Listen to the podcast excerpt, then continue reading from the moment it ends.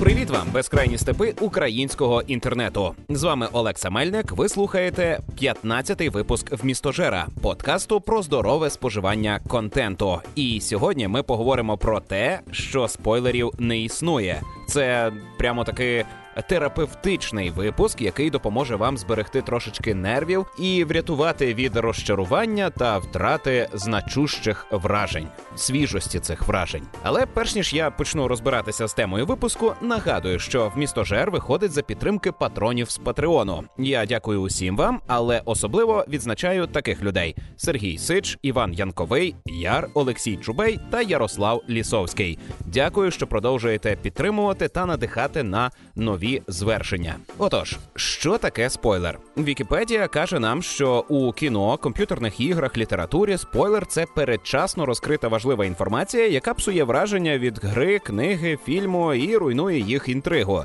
Рідше це особа, яка цю інформацію передчасно розкрила. Класичний приклад спойлера, який увійшов в анекдоти, ім'я вбивці в детективі, вбивця садівник. Саме слово спойл означає загадити, е, зіпсувати, отруїти.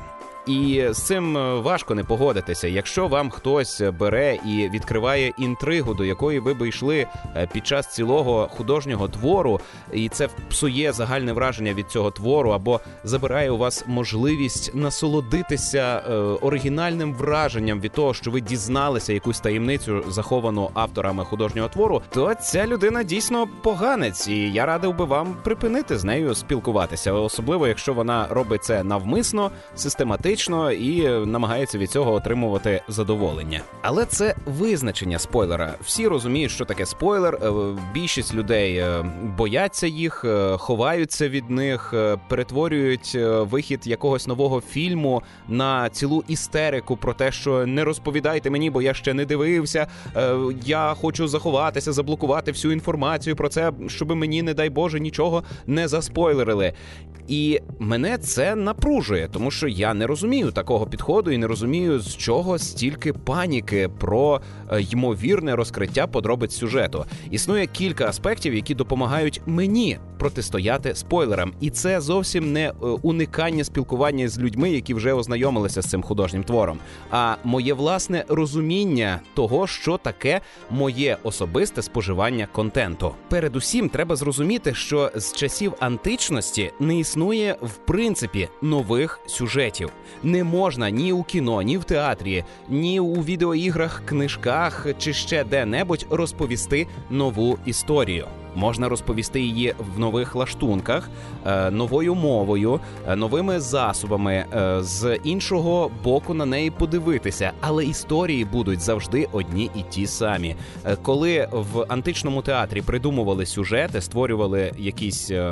Е, історії, розповідали пригоди е, вигаданих персонажів чи реальних історичних постатей, то тоді вже створили всю систему всіх сюжетів. І всі нові, так би мовити, історії, які ми отримуємо зараз, це варіації, комбінації, е, співставлення, суміщення, синтез того, що вже існує.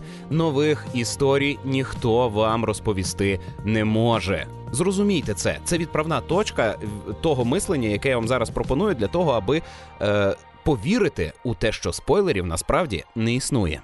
Ще спойлери псують вам враження через те, що ви мало знайомі із представниками якогось жанру, через те, що ви ще недостатньо фільмів подивилися, недостатньо книжок почитали, і для вас це нове. Насправді спойлери зачіпають переважно молодих людей, які ну просто ще не встигли достатньо ознайомитися із е, цим світом, побачити в ньому е, всі ті сюжети, які пропонує е, художня творчість, і через це вони ем, потерпають впливають. Але зрозумійте, що у всіх розповідей існують свої закони, своя належність до жанру, і через це, коли ти бачив якийсь один твір, ти бачив вже усі. Бо всі історії завжди повторюються. Це все одне і те саме. Існує два е, сюжети. Насправді, е, перший це порятунок від смерті, а другий це прагнення до розмноження, тобто страх перед смертю і е, прагнення до життя. Все усі історії, які ми маємо, незалежно від того, чи вони для дорослих, чи вони для дітей, вони про одне і те саме: про порятунок власного життя і про прагнення створення нового життя. Це стосується сюжетів про розширення життєвого простору, про поліпшення вашого майнового стану чи повчальні історії, які показують, що буде, якщо не прагнути до поліпшення свого е, теперішнього стану, і ви в підсумку будете покарані, і е, тому подібне. Зрозумійте це, що всі історії є варіантами на тему страху смерті і сексу. Все є також інший момент. Якщо вам враження від фільму може зіпсувати розкриття лише якогось одного сюжетного ходу, то це говорить про те, що сам цей художній твір є низькоякісним. Ну скажімо, існує екранізація чиєїсь біографії. Ви знайомі з біографією цієї людини. Для вас уже все спойлер. Ви знаєте, чим скінчилося. Ця людина в кінці померла, так але ви приходите в кіно і дивитеся його, аби зрозуміти, як це бачив режисер, як це відтворив актор, як попрацювали костюмери, сценарист, як попрацювали оператор, е, монтажер та інші люди, які створювали цю історію. Ви пропускаєте її через себе. Ви знаєте, чим вона закінчиться, але тим не менше вам цікаво. То чи не варто так само дивитися на інші художні твори, про які вам уже хтось щось розповів? Розповів, і перестати боятися, що це зіпсує ваше враження.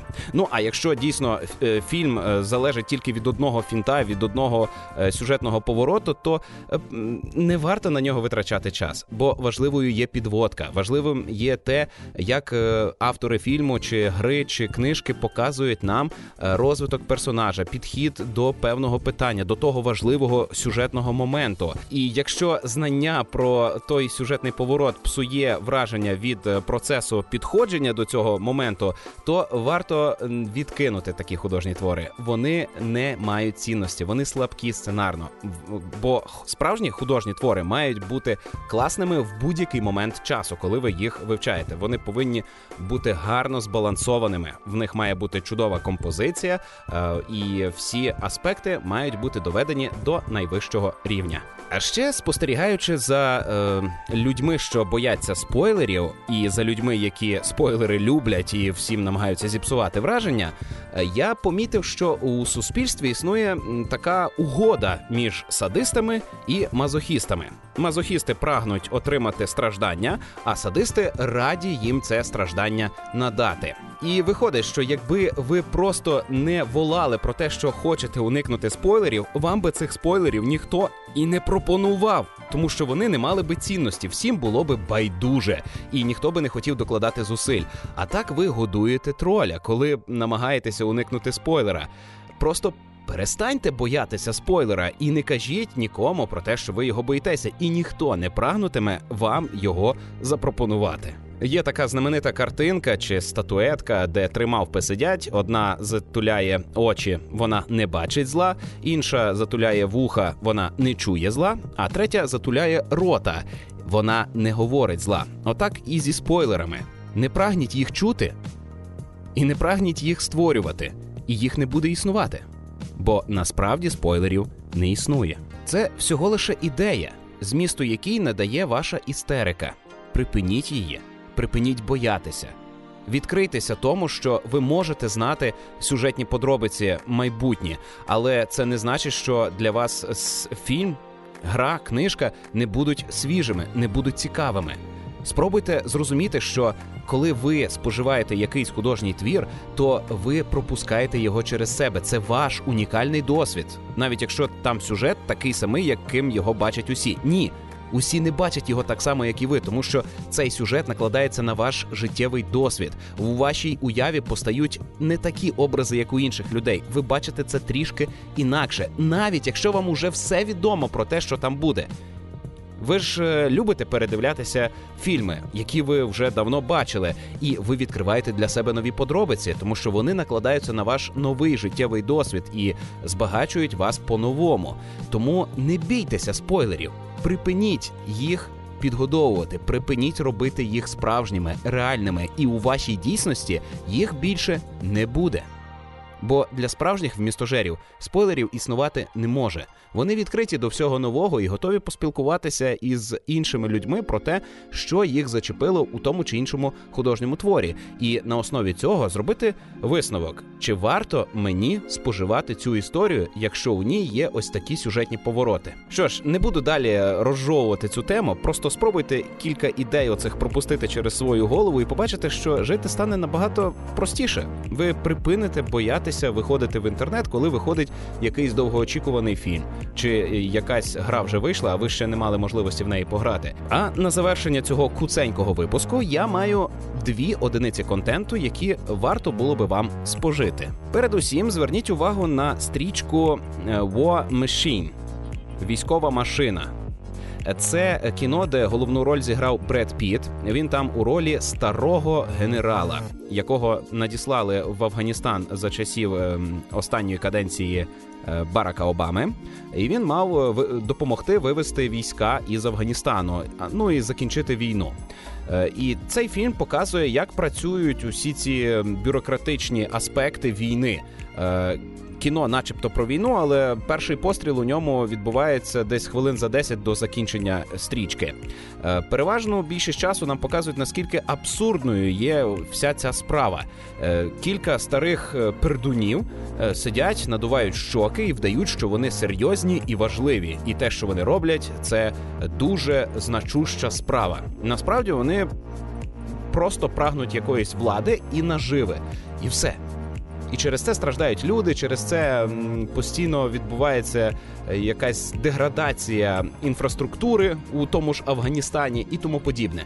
Можливо, це кривий погляд на цю справу, і все значно складніше, але от автори намагалися довести таку ідею.